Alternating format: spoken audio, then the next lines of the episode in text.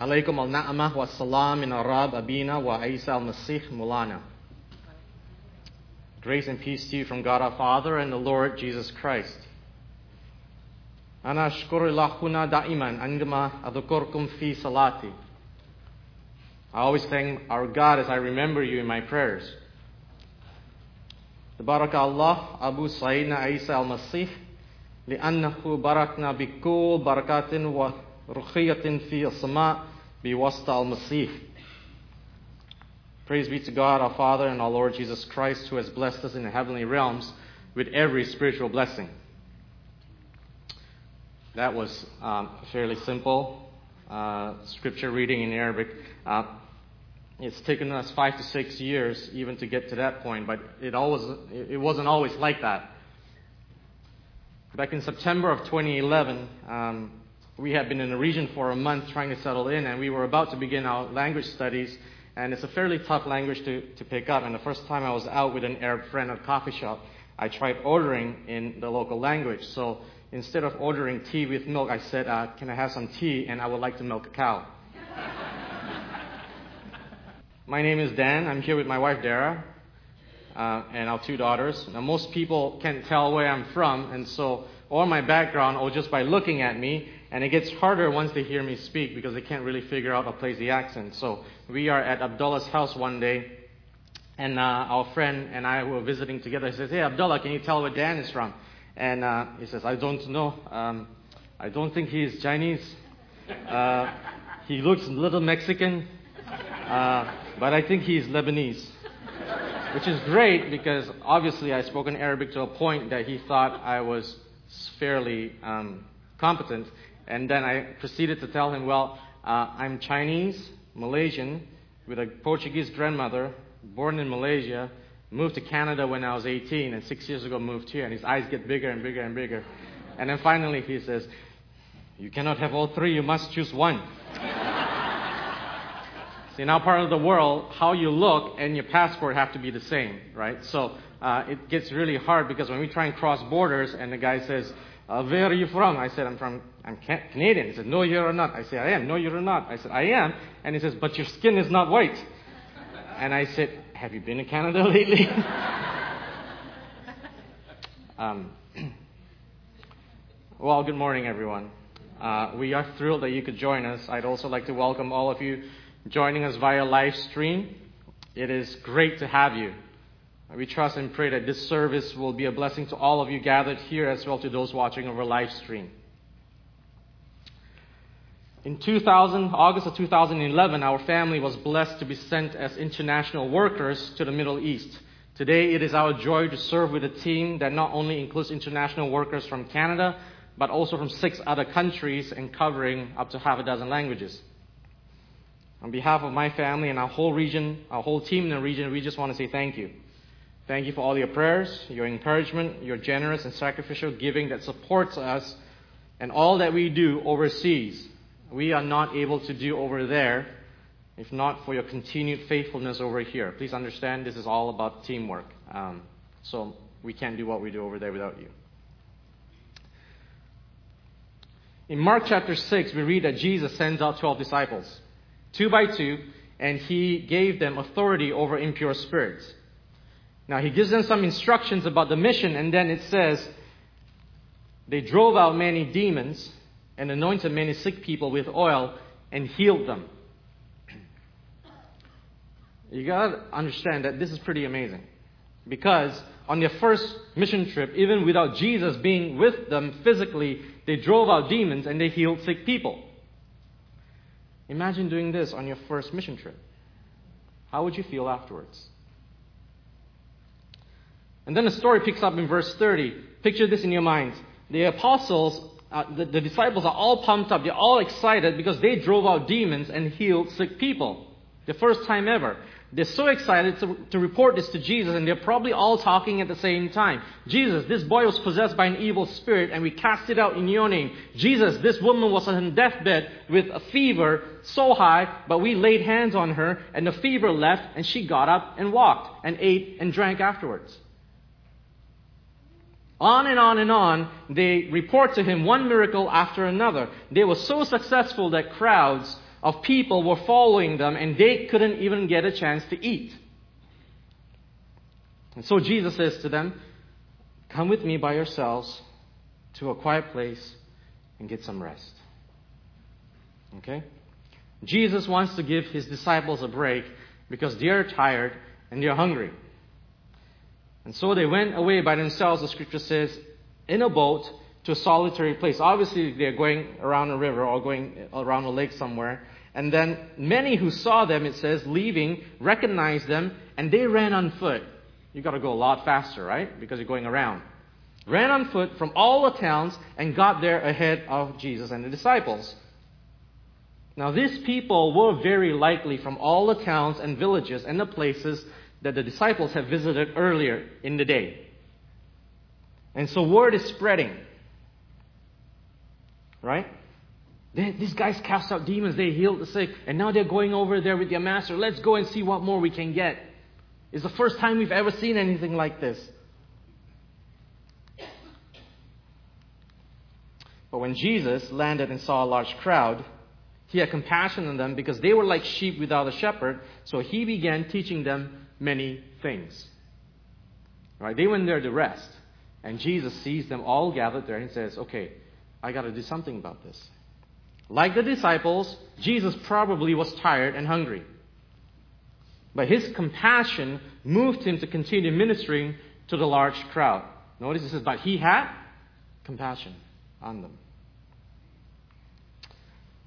Anyone who has known our family for any length of time will know that compassion comes quite naturally to my wife. Well, it's a significant challenge for me. Her top three spiritual gifts are giving, helps, and mercy. Like, it's so unfair, right? It's like all in one boat. And then mine are teaching, leadership, and administration. I got shortchanged with the compassion part. And so you can imagine the opportunities that have come up in our 17 years of marriage for differences of opinion to be shared. So while I am constantly focused on completing the task at hand, she is constantly aware of the people around her. I am keenly cognizant of the fact and have been humbled time and again that so much of the doors for our ministry where we are have been opened because of her compassion uh, for people who don't know Jesus. People don't really care what you know until they know that you care? So just two weeks ago, an hour before we had to leave for the airport to catch our flight to Canada, she notices the new local neighbors across the street of our home, and she wanted to go say hi. I reminded her that, honey, we need to leave in an hour. to which she says, I sense I need to go and introduce myself. It would only take five minutes.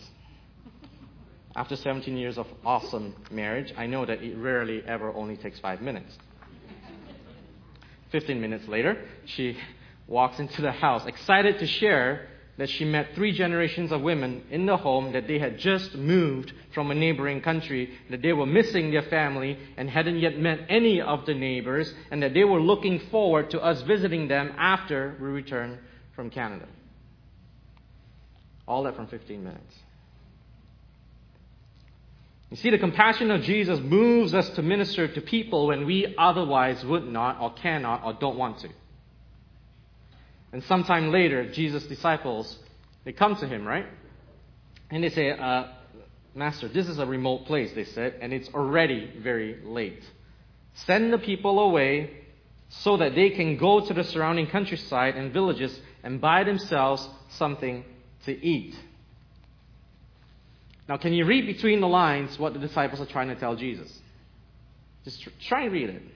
They're probably thinking, oh, Finally, the sun's gone. That means everybody's got to go. Because that's what happens in those days. When the sun sets, everybody goes home. Finally, we can get some downtime and eat. We've been surrounded by people all day. We're tired. Jesus, send them away. And so, as I was thinking, that's probably what I would do, and that's probably what many of us here would do after a long day of ministry, after a long day of work, right? This is me time. It's our time. And so they were not expecting what Jesus was going to say next when he said, But he answered, You give them something to eat. You give them something to eat. Now, Jesus refused to give in to logic or sunset, which, by the way, he was part of creating. He refused to give in to that, and he refused to give in to the hunger and exhaustion of his disciples. There were only 12 of them compared to the thousands and thousands gathered in the crowd. And so we're thinking, okay, Jesus, what are you thinking? What are you thinking? And so the disciples replied in the only way that they could when they said to him, uh, That would take more than half a year's wages. Jesus, just so you know, are we to go and spend that much on bread and give it to them to eat? We've already spent everything we have today. You expect us to spend all that we have in our lives for this? What are you thinking? Here's the flip side. Didn't they return earlier in the day from preaching the gospel, casting out demons, and healing the sick? Remember that? Didn't they witness miracle after miracle after miracle? And here's what I'm learning. Sometimes, in the midst of being tired and hungry and spent and exhausted and, and just say, I need to get away from people, in the midst of being stretched physically, we lose sight of what God has done, what He is doing, and what He can do. We lose sight of what He has done what he is doing and what he can do. And sometimes, just in case we think this, this, this is the only instance it's happened in the scriptures, didn't Elijah, by the way, run for his life from Jezebel right after God had manifested himself so powerfully at Mount Carmel? What did he do? He heard Jezebel wanted to kill him and said, I can do this, I'm going to run. Dude, you just saw God rain down fire upon a soaked trench of a sacrifice and kill 400 prophets in God's name of Baal, and he ran because a woman threatened his life. And so when the disciples were faced with a need that they could not possibly meet, they basically said to Jesus, We can't do this. It's too much. We don't have enough resources. It's not our responsibility. Right? They say, send them away to find and get something to eat. Meaning, saying, this is not our responsibility.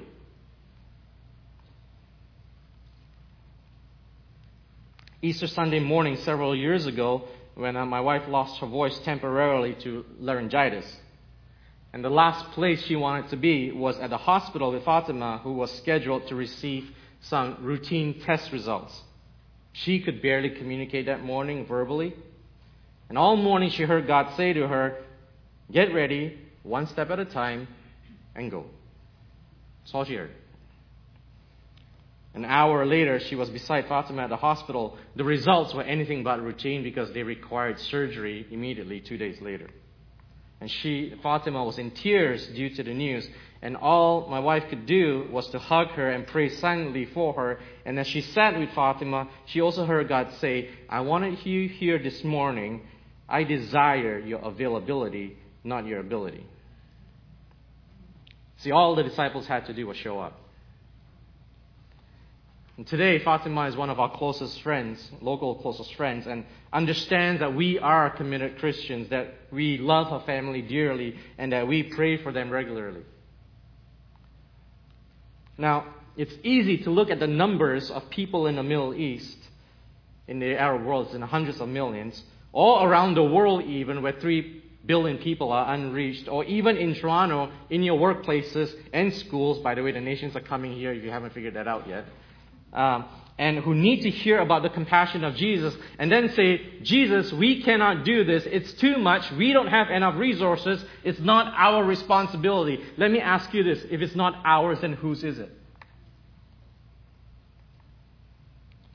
Remember what the disciples then said. That would take more than half a year's, uh, that would take more than half a year's wages. Are we to go and spend that much on bread and give it to them to eat? How much more do you want from us? How much more do you want to take? How much more do you want us to sacrifice? But Jesus doesn't ask them for what they don't have. He doesn't. He goes on to ask them for what they do have. He says, How many loaves do you have? Go and see.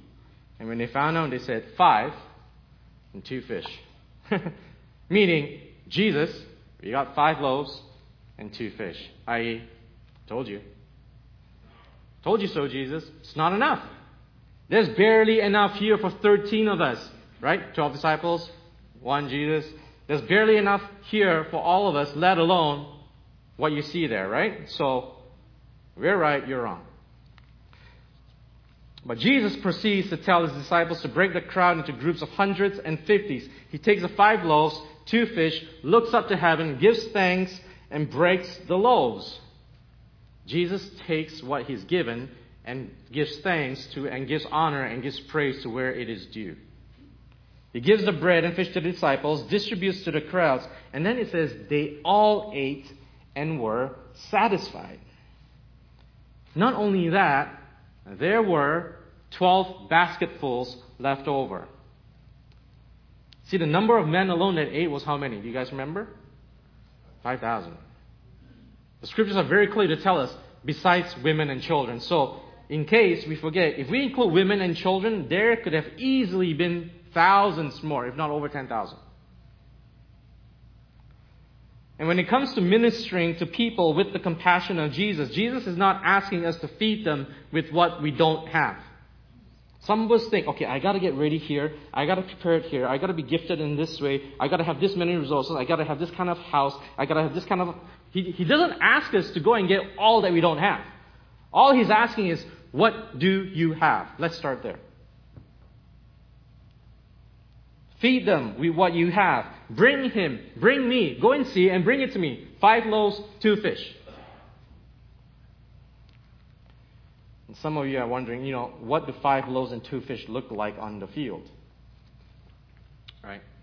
As uh, international workers, we one of the things that we enjoy, apart from our many other responsibilities, is visiting our local friends, particularly uh, when they become when, when they welcome a newborn into their family. Now, they have always given us the privilege of praying a blessing over the newborns now six years later. Right? So we've seen 13, 14, 15, up to 20. Um, you know, and sometimes when we visit their homes, there's children after child after child being passed around our whole family, including our kids. So when we get a call to visit our local friends after the birth of a child, that visit is a priority because we recognize that the ministry to people in the region has to go from generation to generation, from birth all the way to death. We're tired of praying for older and elderly in a hospital who die, and the first time they hear about the gospel is um, when they are 70. We think maybe they need to start hearing when they're born or when they're children. You know, the same thing applies here.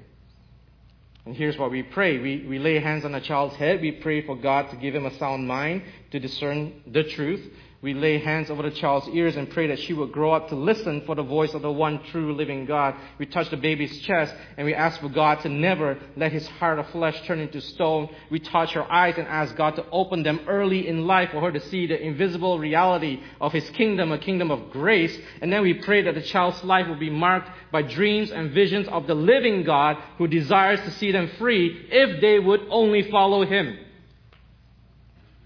By the way, you don't have to go thousands of miles to pray prayers like that. And if you're wondering where we learn, we learn right here during concerts of prayers and the preaching that came from this pulpit. And it's in the scriptures. And some of you might wonder, Damien, but how effective is this? They're just babies. In the face of tens of millions of people in our region that need, to, that need the compassion of Jesus, that's just five loaves and two fish. How many years, how many decades, how many centuries would this have to go on? What difference does it make? And I'm always reminded by uh, the story of Moses. You guys remember Moses? See, Moses was born at a time when Pharaoh had an edict that all Hebrew children under the age of two were to be killed. And so when Moses was born, his mom and dad tried to hide him as long as possible. Uh, we just welcomed a new cousin into our family, and uh, trying to keep a baby silent for three months is like almost impossible, right? And so they tried and tried, and then it came for the time when Moses' mother had to give him up. And so she built a basket of uh, pitch and tar and put him in there and set him down the river. Now, okay, and who finds the baby? right? Um, Moses, uh, Pharaoh's daughter, finds the baby, right? The princess. And she says, This must be one of the Hebrew children. And Miriam, coincidentally or not, comes along and says, Would you like me to go and get one of the Hebrew women to nurse this child for you? And Pharaoh's daughter says, Yes, please go. Who does Miriam get? She gets Moses' mother. And I think this is brilliant, like so amazing, you know, because those of us who have children, we know how much money we spend on raising our kids.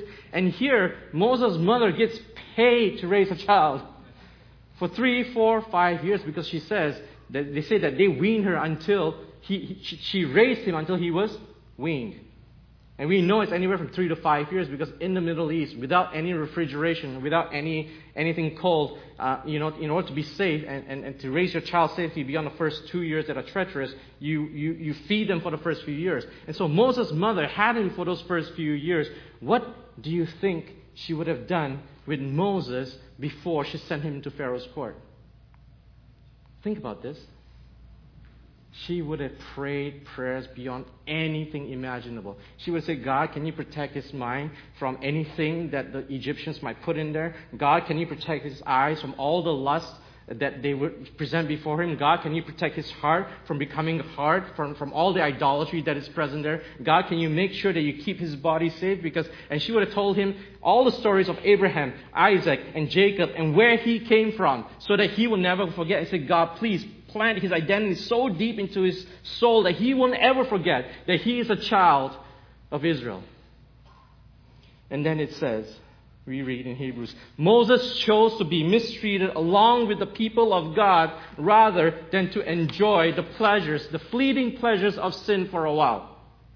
Nothing that Egypt had to offer, all 35 years, could not undo the first three to five years of Moses' time with his mother. And then I say, we don't need all the kids that we pray for and all the people in that land. We don't need all of them to turn out like Moses. We just need one. I need one Moses, or we need one of them to be a Joseph, or we need one of them to be a Daniel, or we need one of them to be an Esther. We don't need all of them. And one of them can save a nation. God can use one of them to save a nation. And to all you young parents, you who diligently care for your newborns those first few years of their lives, never, never, ever underestimate the spiritual, emotional, and psychological impact you can have on your child in the early years by laying hands on them, praying for them, and blessing them. And by the way, it's also never too late.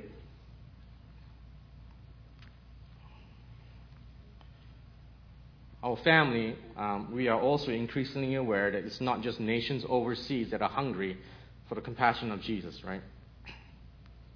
The nations here, there are nations here gathering in Toronto.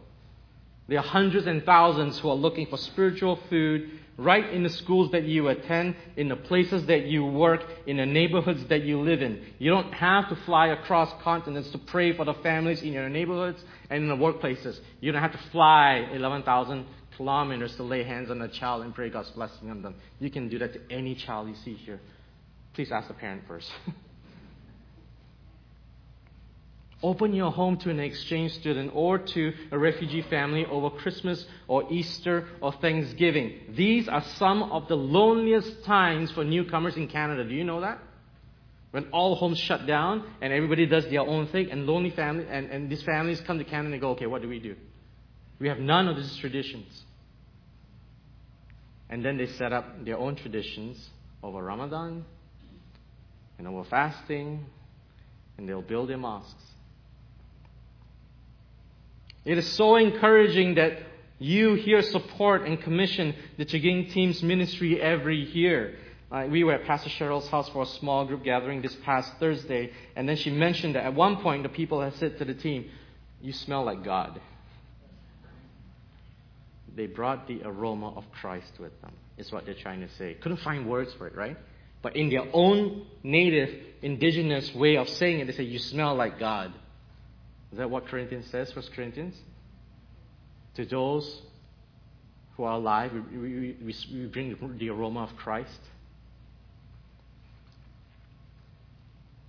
For those of us who feel that showing the compassion of Jesus to the nations around us would require more time and energy and resources than what we can afford, Jesus might be saying to us, How many loaves do you have? Go and see. Now, so far, I've been addressing only the followers of Jesus who are faced with the crowds. And I realize that some of you here or watching over live stream might not be followers of Jesus, and that's fair. You're part of the crowd. Maybe you're hungry for some answers in life. You've tried all other religions. You're giving Jesus a last chance. I've tried everything. Jesus is my last chance. And some of you have heard about Jesus, of how he changed the life of someone you know, but you want to see for yourself, okay, I want to know if you can do it for me too. You don't bring with you any belief or any faith. All you've brought is a little bit of curiosity. You're just wondering. And you're thinking, I don't have what it takes to follow Jesus. I don't have the faith. I don't have to believe. I'm just curious. And so let me encourage you with this. Perhaps Jesus is saying to you as well, How many loaves do you have? Go and see. Jesus can take any challenge, I think. Bring me whatever curiosity, bring me whatever doubt you have, and see if I can multiply it into faith to feed not only you, but your families and your friends, and have leftovers beyond your wildest imagination. You know what blew my mind? The fact that Jesus fed the whole crowds, not just a little bit, not just to stave off the hunger. They all ate and were satisfied. Do you guys all understand what it means to eat and be satisfied? You know that, right? I, you don't feel hunger anymore afterwards. But not only that, just to prove his point, Jesus says, I am not a God of scarcity. I am a God of abundance. And you will have leftovers. And they did.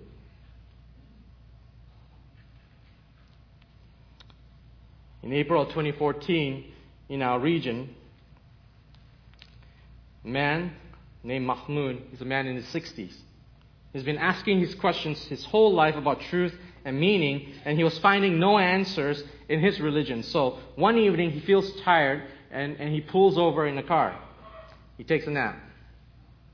All he has is unbelief and dissatisfaction and disillusionment, but he's got nowhere to turn. So he's taking a nap.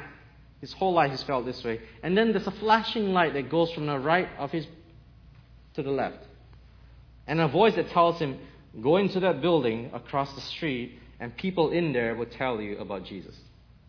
That's all he hears. By the way, up to this point, never heard the name of Jesus. There are people, by the way, all over the world who have never heard the name of Jesus, in case you're thinking that it's really common. And so, what does the voice tell him? It says he, he does what the voice tells him. He walks into the building. And it happens to be an international church where a group of Christians are gathering that week for prayer. It's midweek service. And these same Christians have been being discipled for a while, and they've been praying, say, God, can you bring us somebody? We have no faith in our own to go and find people or talk to people. God, you know what? How about you bring us someone? So that we can tell them about Jesus. And as they are praying, this man, who, by the way, is not, you know that little rhyme, one of you does not look like the other, one of you doesn't fit? Okay, so there's a group of Filipino workers praying, and an Arab man walks in. So obviously, it doesn't fit, right? And so the, he says, so some of them go up to him and say, What can we do to help you? He says, A voice told me to come in here and you would tell me about Jesus. And so the pastor comes along, tells him about Jesus, um, and he accepts Christ. Um, and he says, You know, we, by the way, this is a second-hand story. We sat with him and heard his story in a discipleship group. And he says, um, I have been looking for Jesus my whole life. I just didn't know what name. And he's the one. In fact, he has encountered significant difficulty ever since he started following the life and teachings of Jesus. And then he said this I spent my whole life looking for him. I will never let him go. Glass of water. He said, I will die, and that's fine. I will die a man that has looked has found what he was looking for.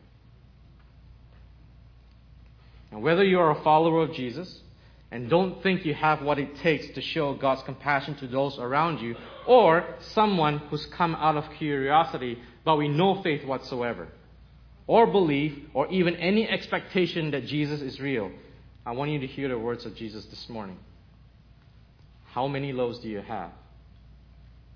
Go and see.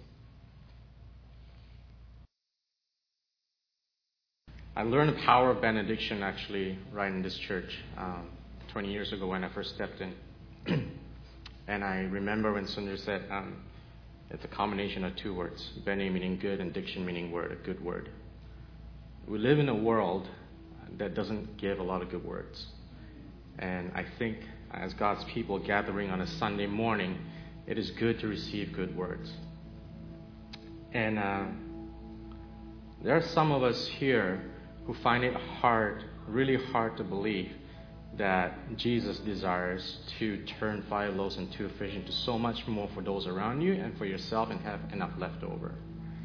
We, because we've been tossed around by life, and because we've been pushed around, and because we have been had bad words said into our souls, we somehow don't believe that our God is a God of abundance. We actually think He's a God of scarcity. That He takes, or that when He gives, He gives unwillingly, or He doesn't give uh, with a full heart.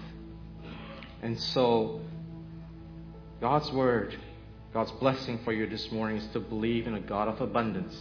To trust that when we go out, we can go out with anticipation that when He blesses us, not just for our good, but for the nations around us, and He doesn't leave us scarce, but He leaves us feeling full, with basketfuls left over, and everyone going home full and satisfied. And, then, may the grace of our Lord Jesus Christ, and the love of God, and the fellowship of the Holy Spirit be with you all as you go out to love and serve the Lord and Lord of hosts. Amen.